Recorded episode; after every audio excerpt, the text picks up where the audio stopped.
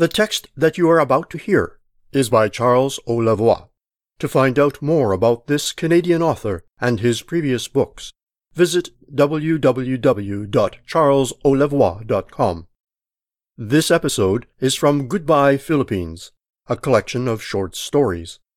The book are a fictional construction of exchanges between the author and people living in the Philippines, overseas workers, and Filipino expats. Goodbye Philippines, a podcast collection of short stories by Charles O. Lavoie. Through Facebook conversations, George, the narrator of Goodbye Philippines, gets glimpses of Filipino lives in the Philippines and among expatriates and overseas foreign workers. As he discovers the sufferings of the younger generation, he is often reminded of the disparity between the deprivations and emotional angst of his youth. On one trip to the Philippines, he is hospitalized, in delirium, and dependent on local care until he is well enough to fly home. On his return, he shuts everyone out, including Lando, the youth in the Philippines, whose college education he paid for. After a long silence, his protégé reaches out, and the two briefly reunite online. The bond between them is poignant, and Lando's longing for a father substitute is palpable. Will George choose to pull away? Read by Warren Carey, and music by Angelico Dio. Executive Producer, Charles O. Lavoie. Chapter 2. Dirty Curiosity. George had always been searching for the why, and the why not. More than once throughout his life, he wished he had a smooth and peaceful soul, like the one Augustina Mendoza received the day she was born.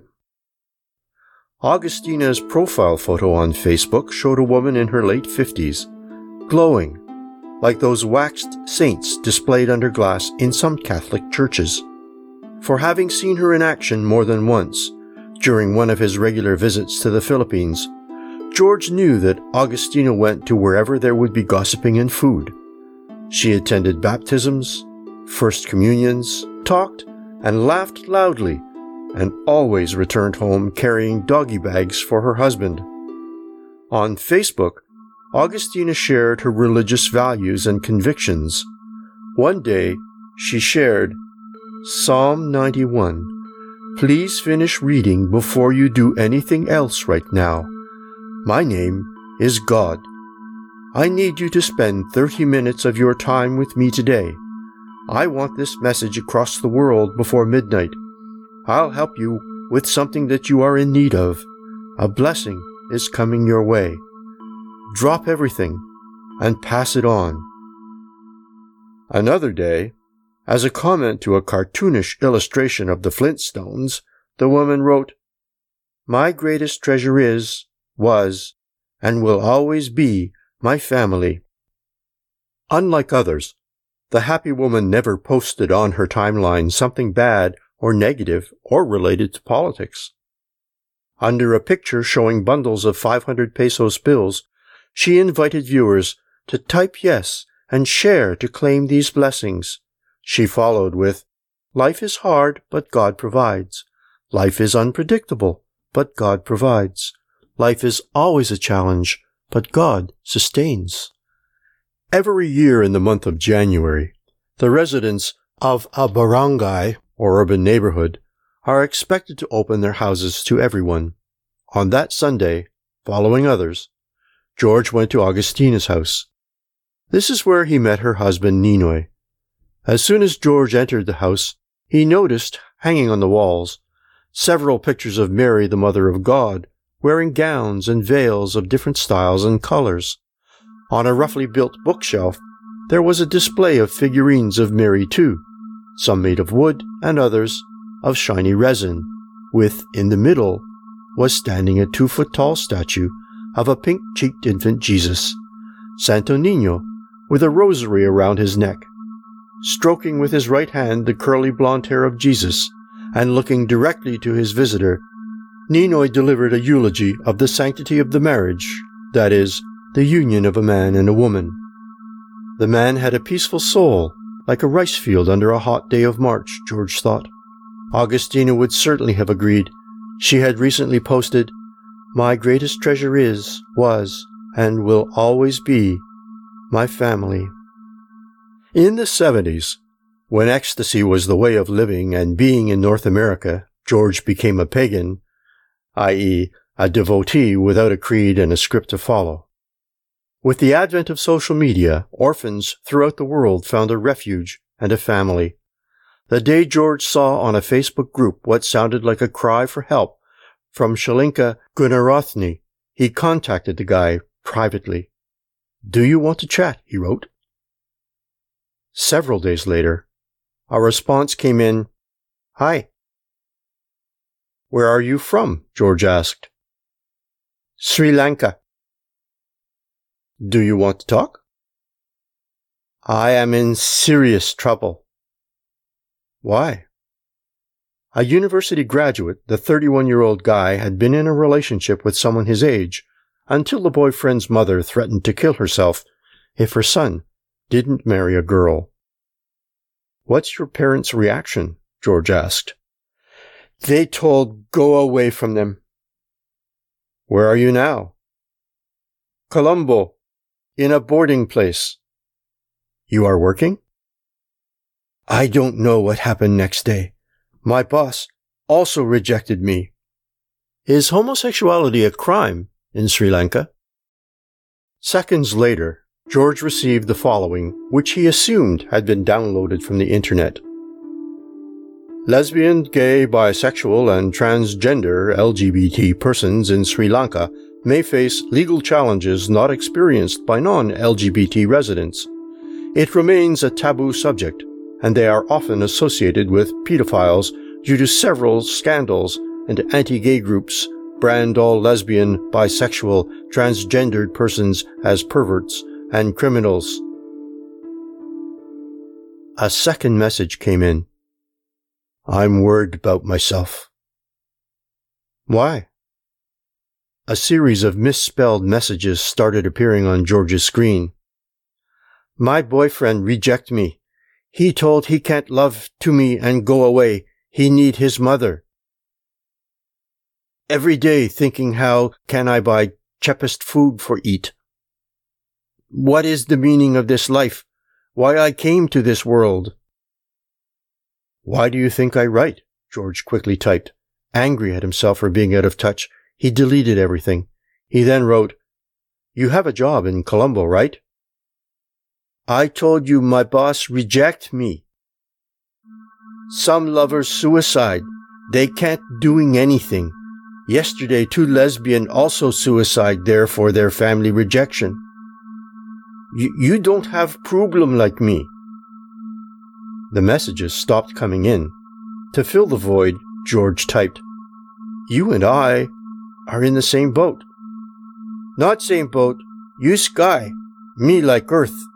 Notwithstanding the Sri Lankans' uncertain use of the English language, the intent was totally clear, and the words were irrelevant. In an effort to stop the flood from coming in, George typed, "I was young, and gay, and poor. I survived." "I didn't got your point." George suddenly saw his clumsy attempt to connect with a person whose life situation was the extreme opposite of his own as an insult. He was spitting in the face of a human who was looking up at him from the bottom of a well.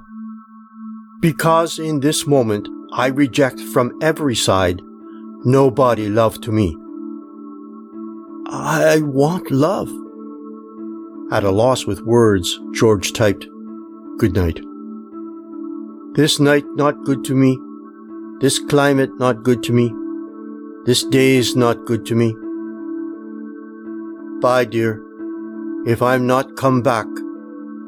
"Where are you going?" George asked. He was ready to log out. "Maybe happening some bad thing for me.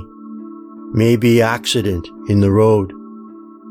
What had started as a thrilling intellectual exercise, isn't that what a Facebook chat is supposed to be, was going off the rails.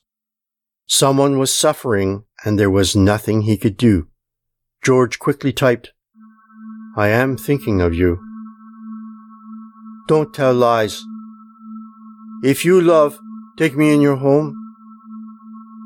I can share my life with you. I can look after you. I can doing agriculture thing with you. Everything. Sex. Feeling guilty for his peaceful and comfortable here instead of a there that looked like a miserable place. George logged out, defeated. When the global media reported a terrorist attack in Sri Lanka and the killing of hundreds on Easter Sunday, George immediately thought of Shalinka. He messaged him, "Are you okay? The attack. Is it close to where you live?" A reply came in a few days later. "Close to me. Colombo. Now we are in risk. About our life." In order to interrupt the flow, George asked, "Because you are Christians?" A response immediately came in. "As a citizen of Sri Lanka, I asked many times, please, get me your country. You not concern my word. Now you happy?"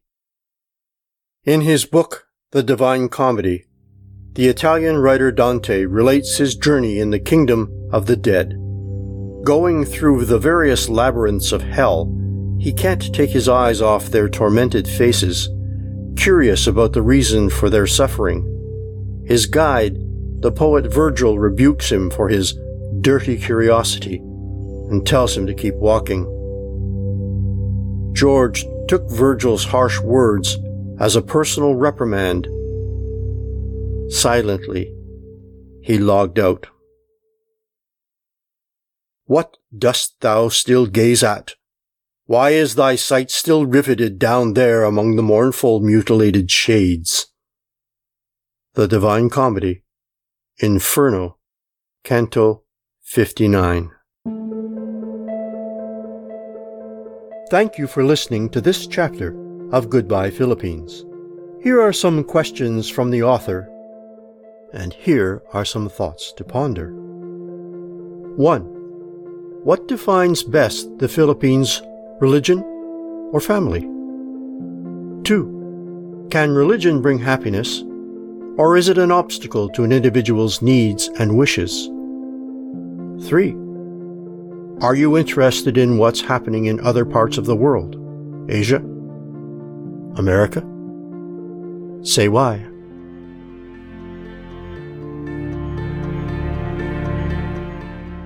We'd love to hear from you. To share your thoughts and your answers to the questions, email charlesolavoie@gmail.com. Want to receive updates about future episodes of Goodbye Philippines? Don't forget to subscribe to this channel. Also, feel free to share the link to this episode with your friends and on social media. If you love Goodbye Philippines, check out www.charlesolavoie.com for info on Charles's other published works. A link is provided in the description. Until next time.